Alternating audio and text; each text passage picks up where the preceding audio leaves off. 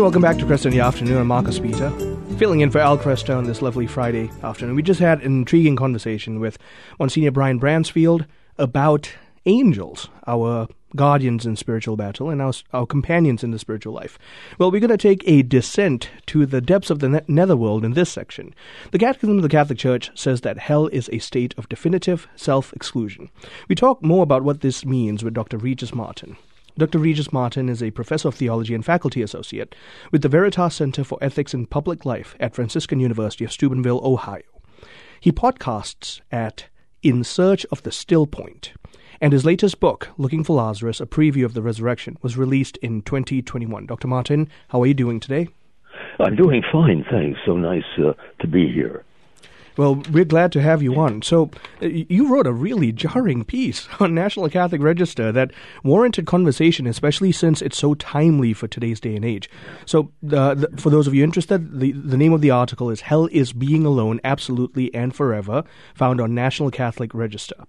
So, uh, tell us about what prompted your thought process to writing this, and then tell us a little bit about some of the insights you, you wrote about. Well, I, I have to agree with you. Uh, the prospect of going to hell is uh, rather jarring. It's a, a real showstopper, and it's a possibility. Uh, it, it's it's something that uh, is available to us at any time, given uh, God's gift of freedom. Mm-hmm. It's a terrifying compliment, uh, as uh, C.S. Lewis puts it, which God has paid to every creature. He takes us seriously. I mean, that means uh, uh, simply put, that we can burn every bridge uh, to beatitude if, if we wish. We can spit in God's eye. That's a that's a pretty sobering uh, a prospect that you can undo the will of the Creator, who even took the trouble to redeem you and sent His Spirit to sanctify you. You can nullify all of that by choosing instead to go straight to hell, and you don't even have to travel first class. well, I mean, if if you are on your way to hell, you're, you're taking the proverbial ACDC highway to hell, and it's about as uh, last class as it gets at that point, right? right. Yeah, it's it's not it's not all that appealing. So and it, that's that's uh, the shocking thing that I mean, despite uh, the joy that heaven uh, affords, uh, and that God intensely desires our company with Him in paradise, uh, we are yet free to go elsewhere, and there are some who persist uh, uh, perversely, it would appear, uh, in taking themselves straight down into hell. Right. So you quoted earlier from chapter 8 of uh, C.S. Lewis's A Problem of Pain, and it's one of my favorite books. And I remember one of the quotes on page 81, uh, it's, it's in chapter 8, about how the souls in hell, he, he says, I consider the souls in hell successful rebels because they've gotten what they want, and so that I believe the door to hell is locked from the inside. Right. Yeah, that's exactly right, I think. I mean, if there's a door, uh, then the key turns on the inside, and they refuse uh, uh, to come out. And of course, God can't go in and fetch them, and He's not going to drag them kicking and screaming into paradise. Right. In the end, you get what you want, and if if you want to be alone, then that's what God uh, suffers you uh, to have, and uh, you face an in, an eternity of uh, of infernal frustration because you were made for for community, for God, uh, and yet you choose uh, uh, solitude, and that's what you get. I, I once uh, heard a, a very learned uh, and holy Jesuit. Now, there's a, a rare combination these days. Who said that what what hell finally consists of is the damned soul saying to God, "I don't want to love. I don't want to be loved. I just want to be left alone." Uh, and God uh, honors that. Uh, he, he permits that to happen, although it must be a source of eternal uh, grief to God that he has lost the game, as it were, at least for that particular soul. It's almost as if paradise is, is this place waiting for us, and the table is not completely set uh, until we show up and sit down because there's been a designated uh, place uh, set aside for you or me or the other guy. So there's a kind of vacancy if we don't fill it. I mean, that's how important we are uh, to God. I, I think of, uh, of Chesterton's quip that uh, uh, that uh, God takes an, in, an an intense interest in His secondary characters, and that's us. Mm. We're not the star of the play, I mean, we really figure in, in only a tangential way. He's the protagonist, but he does take this everlasting interest uh, in even the minor characters. You know, he wants them all to fill the stage, uh, to enter the banquet room. Right.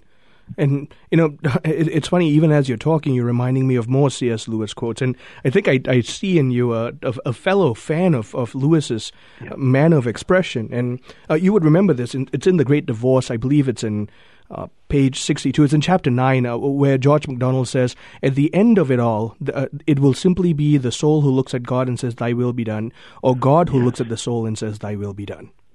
Right, the very same sentence, but everything turns on who's speaking it. Right. right? That that's exactly how it ends. Uh, and and the refusal when you say when you don't say thy will be done to God, but rather he says, okay, thy will be done. It's an obdurate refusal. I mean, a refusal that is uh, frozen uh, in in indifference or hatred or rejection. It's not light-hearted. It's not frivolous. You really mean it. You stake everything upon that rejection and and I think uh, at the beginning uh, when when we first began chatting, uh, you quoted or paraphrased the text from uh, the Catechism. I think it's number ten thirty three mm-hmm. that hell represents the definitive exercise in self exclusion, mm-hmm. self exile, self alienation. You do it to yourself, and you do it on purpose. It's not a game. There is a real ultimacy about the choices we make you know, this immense eschatological pressure uh, bears upon us at every turn uh, in the wood, the dark wood, and we're free uh, to leave uh, the dark wood and go straight uh, into the world of light. But we also have the option of digging deeper uh, into that that darkness, that that black hole of of of hell. Right. And talking to Dr. Regis Martin, Professor of Theology and Faculty Associate with the Veritas Center for Ethics and Public Life at Franciscan University of Steubenville. So, Dr. Martin, you go on to talk about how, as you've just mentioned, you know, hell is the result of a will that has completely turned away from the charity of God. It completely turned away from anything but itself. So, the souls in hell have some kind of odd, perverse satisfaction, if you will, for being there. Yeah. Yeah, it's a kind of snit that goes on forever. I mean, you get, you know, sometimes a child will become sulky and sullen and refuse to go to the party, mm-hmm. even though uh, the party's organized around their pleasure, but they won't, they won't share in it. And so they, they sulk in their bedroom. They're not happy, but there is a kind of almost uh, demonic a, a delight uh, in in thwarting the will or design of your parent mm. uh, who arranged it for you, and you're free to just spit in his eye and say, "No, I'm not interested. I'm going to go to my room." Mm. And that's the hell of it. You know that by staying in your room, locking yourself in self enclosure, self estrangement, you're not going to be happy. This is not. This is not going to be. A, a, a, this is not going to be a happy hair day for you. Right.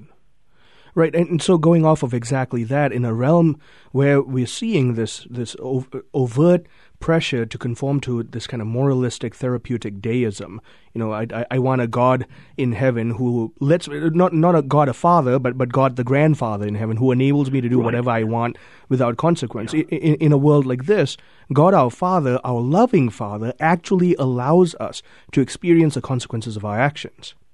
Right. Yeah. Yeah. Lewis, I, I think caricatures uh, that that notion. Uh, he, he speaks of a kind of senile benevolence, mm-hmm. sort of like an old and rich uncle who throws money at his nephew because he can't bear to be with him. It it, it uh, bespeaks a kind of indifference, and and that that really is, I, I think, the design of hell. They don't.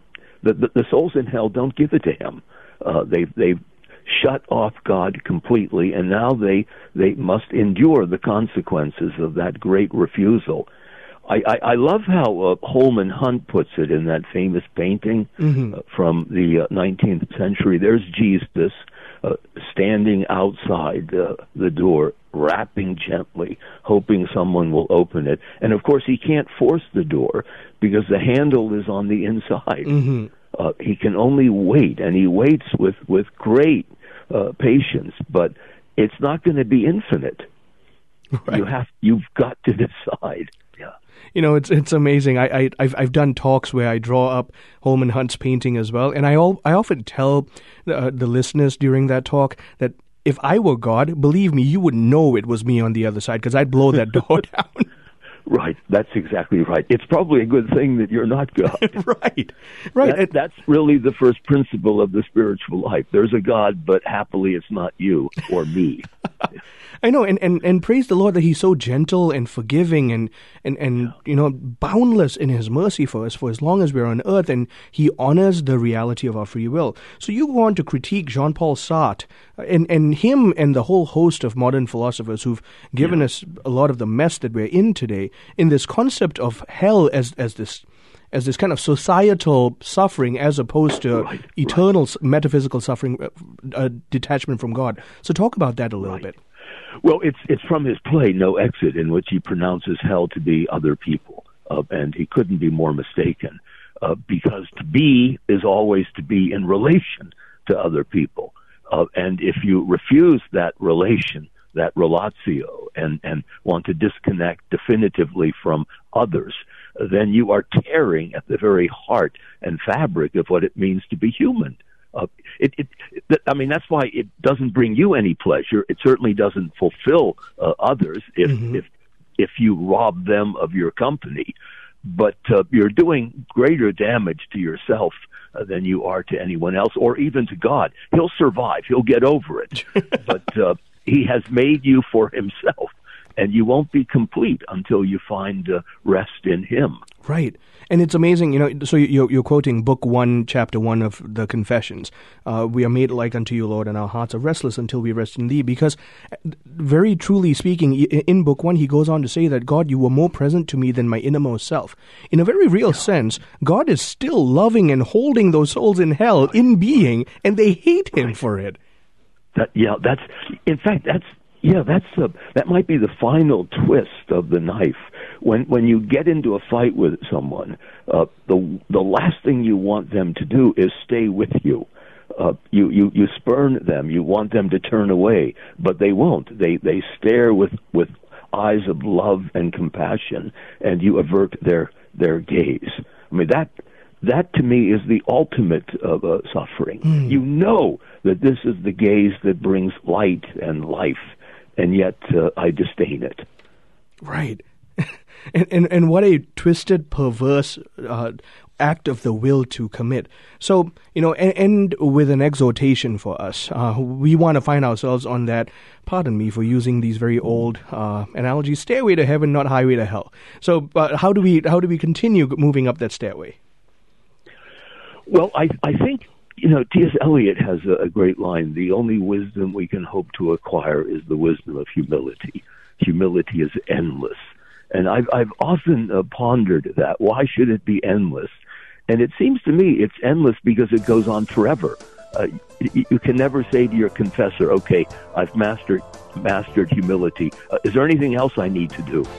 And he's going to tell you, maybe you need to go back uh, uh, to bedrock and practice humility and also, it's endless because you pursue it for its own sake. Right. The relation we have to God is defined by humility because we are. Thank you, Dr. Martin. We're out of time now, but thank you. I'm Marcus Peter, filling in for Al Kresta on Kresta in the afternoon.